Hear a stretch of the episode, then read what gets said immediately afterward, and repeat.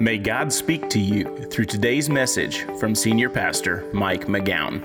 So glad that you're here with us today. I also want to welcome our North Campus. Thanks for joining us by live video feed. Um, this last October, I went to a church leadership conference called Catalyst. It's a great conference, fabulous. But it was at that conference that God spoke to me, something that I never saw coming. And I was there with um, other members of our staff from both campuses, and I've been looking for an opportunity to share with you what God showed me and what he spoke to me at that conference. And I've been looking for just the right time.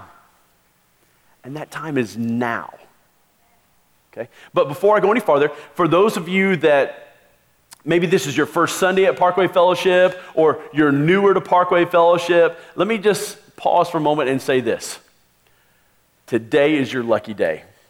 Because today, although I'm primarily talking to members and regular attenders here at the park, today you're going to get to peek behind the curtain a little bit, and you're going to get to see the heart of Parkway Fellowship. You're going to get to see some insider stuff about our church. You're going to get to see some of our history, some of where we're going. And my hope is, is that you'll choose to come along with us. Because the truth is, being a part of this church is the most exciting and thrilling thing I've ever done in my entire life. And most of our members and regular attenders would tell you the exact same thing. So today, you're going to get to hear much more than a sermon. You're going to get to hear the heart of our church. And you're going to get to hear the heart of God. Okay, so I'm at this, I'm at this leadership conference, and um, they have all these different workshops that you can, you know, sign up for, and you can, you know, show up and attend. And one of the workshops is led by a lady named Anne Voskamp. Now, if you've never heard of Anne Voskamp, she's amazing. She's written books. She's a highly sought-after speaker. She's incredibly motivating. I mean, she's nationally known, all right, even though she's Canadian, okay? She's really, really good, okay? So I decided I'm going to go to her session. So I, you know, I sit down, and, you know, and the, the thing starts, and And what I didn't realize until I, I had already sat down and, you know, we were ten minutes into this and it was just a little bit awkward. I didn't realize that this particular workshop was targeted for women only. Yeah. Um, I figured it out about like, you know, about ten minutes into the thing when Anne is up there and she's going, "Don't you agree, ladies? You know, isn't that right, ladies? Come on, ladies, this is what we got to do." And I'm thinking, ladies. And I start looking around, and I'm like, no kidding, like, I'm the only guy within, like, Bible-throwing distance. And I'm thinking, oh, my, and I'm getting glares. Like, I mean, there's some ladies that are like, "What are you doing in here? You're in the wrong place." But I'm telling you, I wasn't in the wrong place. I was in the right place. Because that's the place that God spoke to me. And isn't that kind of how it is? That it's when you're in a place that's, you know, maybe out of the norm, that that's where God meets you and that you would have missed it otherwise. Well, that's what it was like for me. So I'm sitting there, and I'm telling you, man, Anne's bringing it. And if you've never heard her, I'm telling you, you are missing out. So she starts winding up her talk, um, and she says, okay, she says, "All right, ladies, in just a few minutes, I'm going to give you an opportunity to, you know, turn to your neighbor and share something. But here's what I want you to do first. I want you first to pray to God and ask God this question. God, what is the one thing at our church that only you can do?" Well, you know, for me, that's easy because I immediately think back to the vision of Parkway Fellowship that God gave me when we first started this church, and that is to reach ten percent of our community um, and effectively minister to those people every single week. And so, you know, I prayed to the Lord. I said, "Lord, that's something in our church that only you can do, and I've always believed that you could do it." And it was in that moment that God spoke to me. And the best way that I can describe what that sounds like is that It's a voice inside my mind that is not my own. I, and I just know it's him. And the Lord said to me, yes, but only I can reach ten percent in the next ten years. Would you believe me for that?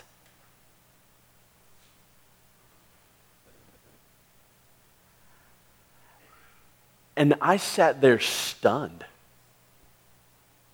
Because for the first time since we started Parkway Fellowship, for the very first time, God has put a timetable on what he wants to do. For the very first time, God has given us a window of opportunity that he says, this is when I want to accomplish what I've said I already want to accomplish. And I'm just sitting there, and I'm just thinking about this, and just going, going over this in my mind, I'm just kind of reeling from the whole experience. And then, you know, finally, Anne kind of interrupts. She says, all right, I want you to turn to someone next to you and share your hearts, ladies. Now I'm thinking, you know, Canadians. So anyway... So thankfully, I'm sitting next to Melissa Mahalski. She's the small groups pastor at our North Campus. And so, like, I have someone that I can, you know, share my heart with that I at least know. And so I turned to her and I and I said, God's just spoken something to me. And he said something really powerful. So I told her the very same things that I've just told you. And she turned to me and she said, you know, I totally believe that God's going to do that. And then that afternoon, with our staff that was at the conference, you know, we I gathered them all together, you know, Jersey Mike's Subway Shop, you know, where all spiritual things happen. So we gathered there, and I shared them with what God has said, and all of them are pumped. I mean, they're excited about it. They're like, yeah, you know, and if, we're, if, that, if God wants to do that, then maybe we should do this, and maybe we should do that, then how about this idea, and how about that idea? And literally for like thirty minutes, I mean, all of the creativity is rolling, and, it, and it's amazing. And who knows how much, how many of those ideas we're actually going to even do. And that, because that's not why I'm telling you this. I'm telling you this because every single one of our staff members agreed with it. No one had any doubt. None. Not one. And have you figured it out that when God, when you think that maybe God has told you something, if you share that with other God-fearing, God-seeking people, when they are in agreement and support, that's great confirmation that that is something the Lord has said. And so we left that day super excited as a staff. And again, I've been eager to share this with you for a while. And this whole sense of a, of a divine call to do something great in the name of Jesus Christ reminds me of the Apostle Paul in the Bible, because God called him to share the gospel of Jesus Christ with the entire Mediterranean world. I mean, that is a huge task, because it's not like they had the internet or anything. So... But God accomplished it through Paul, because through Paul, God planted more churches than any other. Paul planted more churches than any other person. Paul wrote more New Testament books than any other person. And Paul is responsible for spreading the gospel of Jesus Christ across the world more than any other single person. Well, how did that happen? How did God do that through him? Because here's the thing. How God used Paul to spread the gospel through the Mediterranean world is the same way that God is going to use us to reach ten percent of our community in the next ten years. So go ahead and pull out your message notes if you haven't done so already, and let's ask this question. What did God do through Paul that he also wants to do through us to reach our community for Christ? Here's the first thing. Number one is this. We need to preach that Jesus is the Son of God. We need to preach that Jesus is the Son of God. Now, all of our verses today are found in Acts chapter nine, and we're looking at the section immediately after Paul's conversion. Look, and if you've never read Paul's conversion, you ought to read the first part of that chapter. It is amazing. But immediately after Paul becomes a Christ follower, Here's what the Bible says, beginning in verse twenty. It says, "At once he began to preach in the synagogues that Jesus is the Son of God. All those who heard him were astonished and asked, 'Isn't he the man who raised havoc in Jerusalem among all those among those who call on his name? And hasn't he come here to take them as prisoners to the chief priests?' Yet Saul grew more and more powerful." Okay, hold on a second. Um, By the way, God eventually changes Saul's name to Paul. He just that just hasn't happened yet, but it's still the same guy. This is still Paul the Apostle. He's just called Saul at this stage of the game, okay? So, "Yet Saul grew more and more powerful and baffled the Jews living in Damascus by proving that Jesus is the Christ." So, the very first thing that Paul did was that he began to preach and teach that Jesus was the Son of God. Which, by the way, totally freaks some people out because just a few days before, Paul was opposed to Jesus. But now he's preaching that Jesus is the Son of God. Now, here's the thing. We don't really understand the full impact of saying that Jesus is the Son of God because, you know, we're just accustomed to hearing that. And so we've grown a bit numb to the full weight and power of that kind of a statement. But when Paul says that Jesus is the Son of God, he's saying that Jesus is the promised one, sent by God to finally rescue his people from oppression, and the kingdom of God is near. And if Jesus is the one that really is the Son of God, then that means that everything, absolutely everything, revolves around him. That's what he's saying. Now, what the Jews of that day did not understand was that Jesus wasn't coming to, you know, rescue them from political oppression. He was coming to rescue them from the oppression of sin.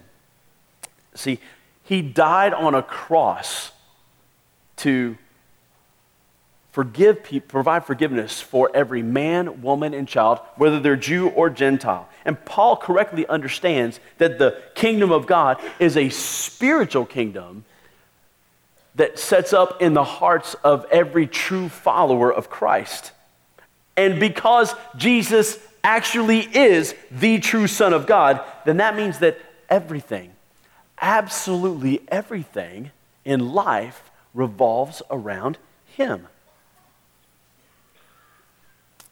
And for us as a church, that means that that's the kind of thing that we need to preach, teach, and live. And my role as a senior pastor is to make sure that every single week that we tell people about Jesus, that he is the Son of God who died on a cross to provide forgiveness of sin for everyone, and that he is the only way to get to heaven, and that everything, absolutely everything, revolves around him. Everything. And what that also means is that we can never become a place, we can never become a church that merely teaches that people need to become nicer or better or more optimistic or feel better about themselves or just more motivated to try harder. Because here's the deal. If Jesus isn't the central focus, then we cease to become a church and we downgrade to merely becoming a place where people have a moral pep rally. We can never let that happen.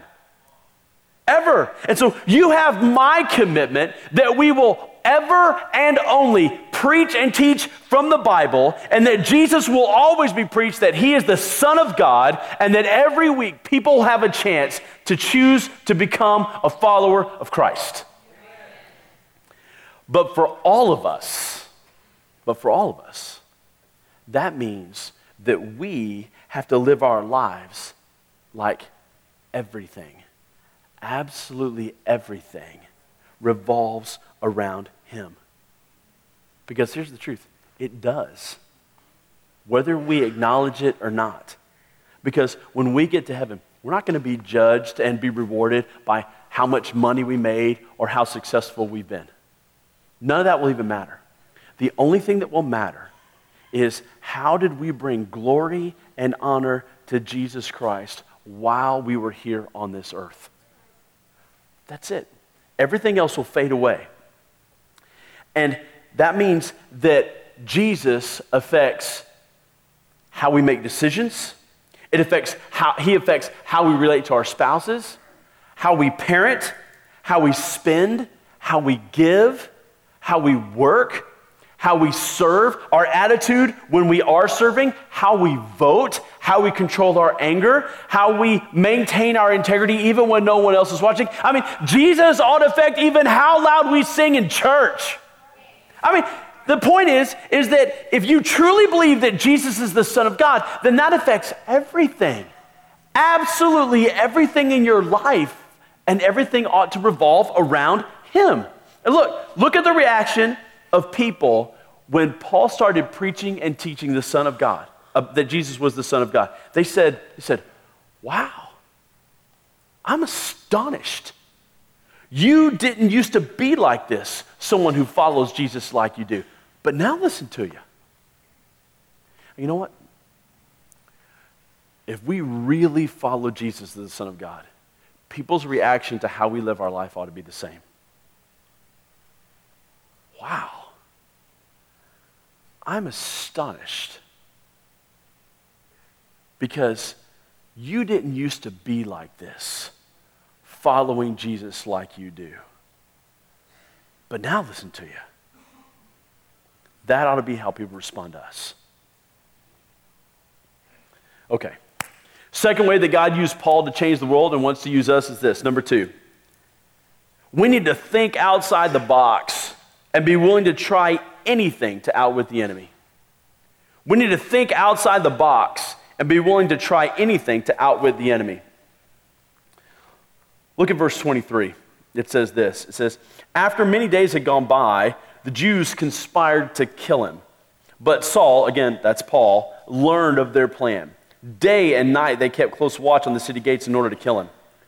But his followers took him by night and lowered him in a basket through an opening in the wall. Look, here's the thing. The devil wanted Paul dead because so many people were beginning to trust in Christ. And the Jews, who were in control of the religious system, wanted to remain in control. And so they conspired to kill Paul. But here's the thing. They were unsuccessful because they were willing, other people were willing to think outside the box in order to try anything to outwit the enemy. Look, here's the deal. Don't think for a moment that the devil is going to take your commitment to follow Christ lying down. He's not. He will do anything and everything that he possibly can to discourage you, to get you to feel down, to poison your attitude against God and against his Son, Jesus Christ. And here's the thing. If he can't, if he can't do that, then he will do everything he can to poison your, your heart towards church or towards pastors in a church or other people in a church. Why? Because he hates how God has changed your life and how much God is going to use you to help change other people's lives. So he'll try to discourage you, depress you, upset you, frustrate you. And he'll try to get you to not share Christ with anyone or invite anybody to church. I don't look, has, has any of that ever happened to you? Have you ever felt discouraged about God or about church? About anything to do with Christianity? The only reason that the devil would target you is because he knows how much God wants to use you. Okay, so look, you need to keep this in mind. The only reason the devil wants to discourage you is because God plans to use you. The only reason the devil wants to discourage you is because God plans to use you. See, Paul's friends thought outside the box and they smuggled Paul out of the city and therefore they outwitted the enemy. And in the very same way, we as a church, we've got to be willing to think outside the box about how we could reach more people for Christ and therefore outwit the enemy, the devil. Okay? And look, here's the deal. We've tried all sorts of crazy things here at Parkway Fellowship to reach people for Christ. I remember one time we um, we had some urinal screens printed up. Now, ladies, you have no idea what that is, but just so I'm talking to the guys here. We we had some urinal screens printed up, and they said at the top, it said, Parkway Fellowship, and at the bottom it said, you add the P. Yeah, we oh, we did it. We put them in urinals all over town. I'm telling you, we will try anything once. We've done all kinds of stuff. Like I remember one time we did, we bought, we we passed out foam Parkway Fellowship foam fingers. We had a big tailgate party right before service on Easter to try to get people to come. We even offered free family portraits before an Easter service one time. We've gone to the park and rides around around you know our area at five o'clock in the morning and passed out granola bars and an invite to church to people getting on the bus. I mean, we'll do anything and everything possible, short of sin, to reach people for Christ. I mean, it's true. And here's the deal. If we're going to reach ten percent of our community in the next ten years, we've got to continue to think outside the box at times. Look, and some things are going to go great, some things are going to bomb, and that's okay. But we can't ever be afraid to fail, because if we ever become afraid to fail, then we'll probably be too, be too afraid to take a step of faith. We can't ever let that happen, because we learn just as much from failures as we do from successes. And honestly, who knows what God's going to inspire us to do in these coming years? But here's the deal. I do know some things that we have to do. We have to expand our facilities at the West Park campus. We have to buy land and build a building at the North campus. We're going to have to start a third campus, maybe a fourth campus. Who knows how many, if we're going to reach ten percent of our community for Christ. But the bottom line, we've got to be willing to think outside the box to outwit the enemy. All right. Number three, here it is. We need to let our changed lives do the convincing. We need to let our changed lives do the convincing. Look what the Bible says in Acts nine twenty-six. When he, that's talking about Paul, when he came to Jerusalem, he tried to join the disciples, that's Jesus' disciples, but they were all afraid of him, not believing that he really was a disciple. But Barnabas took him and brought him to the apostles. He told them how Saul, again Paul, on his journey had seen the Lord, and that the Lord had spoken to him, and that how in Damascus he had preached fearlessly in the name of the Jews. So Saul stayed with them and moved freely in Jerusalem, speaking boldly in the name of the Lord. See, here's the deal. Even the apostles didn't believe that Paul was a true Christ follower. Not at first. But you know what convinced them? It was Paul's changed life. See, Barnabas had seen how much Paul had changed, and he's the one that said, look, guys, you need to take a closer look, because this guy really is different. And sure enough, after they looked at Paul's life, they themselves saw how much Paul has changed, and that is what made all of the difference. And here's the deal. If we're going to reach ten percent of our community in the next ten years, then we've got to let our changed lives do the convincing. Because like here, we can talk all day long about how Jesus is the Son of God and how everything ought to revolve around him. We can talk about that all day long. But unless people see that change in our lives, they will remain unconvinced. In fact, if they don't see change in their lives, then how are they ever going to believe that Jesus is going to change their life? So they've got to see it in us. And you know what that means for you and for me? It means this. You've got to let Jesus Christ start to actually change your life. See, that's a second part of our mission statement here at Parkway Fellowship. It's not just reach the lost at any cost, but the second part is grow them to maturity. We have to become mature Christ followers. And here's the thing, only you can control how fast you grow to maturity in Christ. Only you control that. And look, and that, and that maturity, it has to be in a meaningful way. Look, you know, baking cookies and brownies and taking them to a friend in the hospital, that's nice. But here's the thing. People who aren't Christ followers do that. So we have to allow God to change our lives in deeper, more meaningful ways than that. You have to release control to him and then allow him to take control of more of your life. Look, when God convicts you in church about a behavior, not only should you check a box about that next step that you're going to take, you actually have to follow through with that next step. I think, honestly, I think a lot of people, sometimes we get to the next steps, like they check a box because they're like, oh yeah, man, you know what? Our world would be so much better off if everybody did that. Yep, people ought to do that. Check that box. Yep, I totally agree. Look, But what everybody should do is not the same as what you will do. Okay? And you might intend for something to happen, but your intention is much different than your action.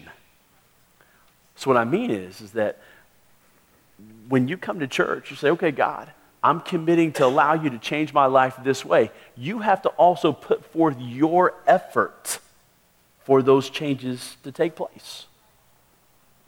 Now, the flip side of all this changed life stuff is that people have to see those kinds of changes in us. Otherwise, how are they ever going to know?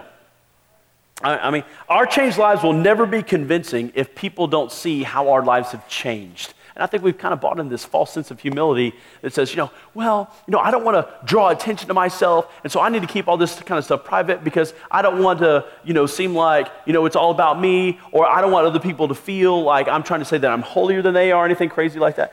And so what we end up doing is saying nothing and drawing attention to nothing. And we can't do that either.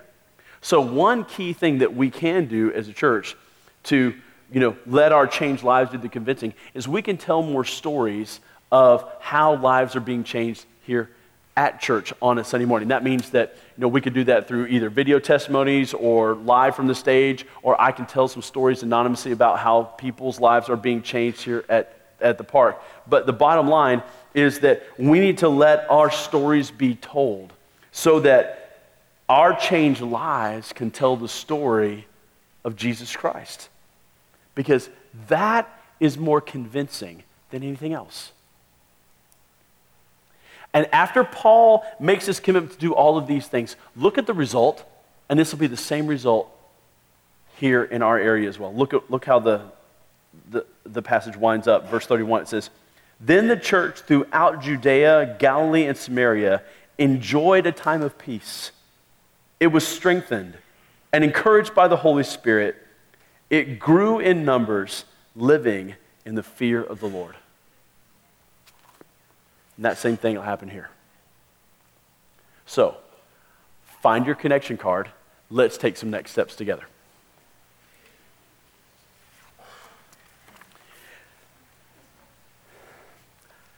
Now, we've already had the chance to take that first next step, but here's the deal. If we're going to reach ten percent of our community in the next ten years, we need some people to step up and be small group leaders. And if you've ever thought about that, if you've, if you've been on the fence about that, then cross that line. Become a small group leader. Again, we will train you. We'll get you fully prepared. So make sure that you've checked that first box. Box number two is this. I am all in with God to be used by Him to reach ten percent in ten years. You're basically saying, God, whatever it is that you're asking me to do, you haven't even asked me yet, but I'm in. Would you be that kind of a person? And you might not even be a member here, and I'm okay with that. If this might be your first time, you're like, God, I'm all in. I feel like you're drawing me to that. Then go all in. Next, I will begin the process to revolve everything, absolutely everything around Jesus, because I believe that He is the Son of God. Would you do that? Next, I am willing to think outside the box to try to reach more people for Christ. Whatever that would be, would you be willing to say, you know, God, I'll do anything short of sin to reach people for you? I'll think out, I'll be willing to think outside the box. Next, this is a big one. When I get discouraged, I will remind myself that the devil wouldn't be trying so hard if God didn't want to use me for something great. Would that be you? I'm telling you, if you'll just remind yourself, you know what, all of these things that are happening, or that got said, or that occurred, it's because God wants to use me for something great, and I'm not going to let the enemy win here. Would you make that commitment? Next, I will allow Jesus to start changing my life in meaningful ways. You probably have a good idea of what that means. Would you make that commitment? Next, I will email my story of life change this week to my story at parkway fellowship dot com. Look, I have no way to know how God is changing everybody's life. So one great way that we can do that is this week, write a paragraph or two, maybe three, about how God has changed your life, what he's done in your life, and email to this email address. We're going to start compiling these things and start working them into messages. Now, look, we're not going to ever use your story unless you know about it and approve of it first. So, you know, don't fear that, like, next week, oh gosh, I could be like, you know, middle of the sermon. No, no, you'll know. We we would never do that uh, without you knowing ahead of time. So, would you make a commitment to email us? That'd be great. Next. I will pray the prayer to become a Christ follower for the first time in my life. Look, I would be remiss if I did not give you a chance to become a Christ follower. If you've never asked Jesus Christ to forgive you for everything you've ever done and committed your life to following him, now is your chance. There's a sample prayer right below these next steps. If you've never prayed that prayer before, do not leave here today without praying it, without becoming a Christ follower.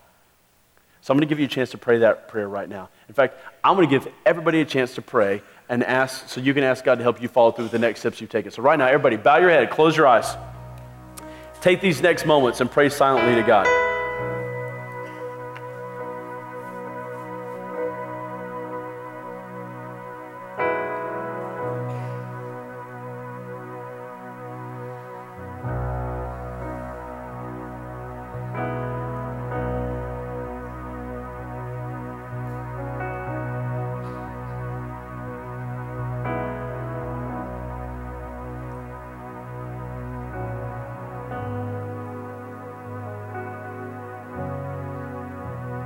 Heavenly Father, I want to say thank you for how you use Paul to literally turn the Mediterranean world upside down in the name of your Son.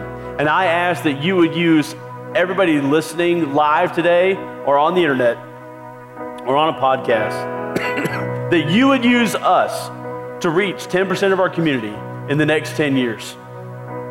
And that you would change our lives, and we would surrender control of our lives to you in a way that other people could see so that they too could be convinced of your majesty, your power, and that you, Jesus, truly are the one true Son of God. And it is in your name we pray. Amen. Thank you for taking the time to listen to this message. For more information about Parkway Fellowship, find us online at parkway fellowship dot com or facebook dot com slash parkway fellowship. You can also download our mobile app for access to the most recent messages, video content, and much more. It is available both in the Apple App Store and Android's Google Play.